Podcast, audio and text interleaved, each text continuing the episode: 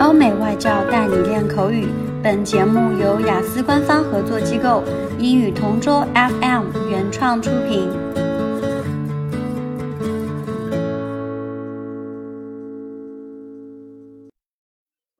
Describe a place you plan to travel to that is far away from your home.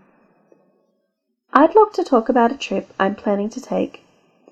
My best friend and classmate asked me to visit her in the United States. Her family immigrated there about five years ago, and we keep in touch via Facebook and QQ. She told me she is raising money for my ticket to get there, so we can get together. I told her I would help out, so I'm also working in order for us to be able to visit places like Disneyland. Apart from the ticket, I also need to raise pocket money. She lives in Los Angeles, so it might be easy for us to go to Disneyland in California. I'd have to travel from Chengdu Shuangliu International Airport to Los Angeles International Airport, and my friend would meet me there. I would be spending one month with them, so we'll be able to have many adventures together.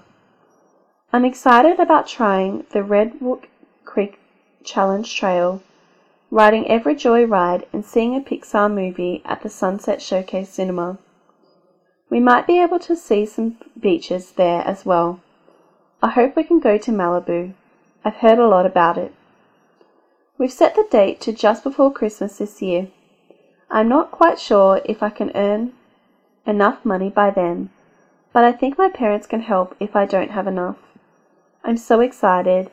It will be my first time spending Christmas without my family, but I believe it'll be very much worth it.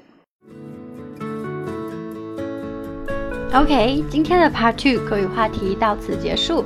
想要免费获取五到八月雅思口语完整题库和口语素材的小伙伴，可以关注我们微信公众号“英语同桌”，回复关键词“口语题库”就可以啦。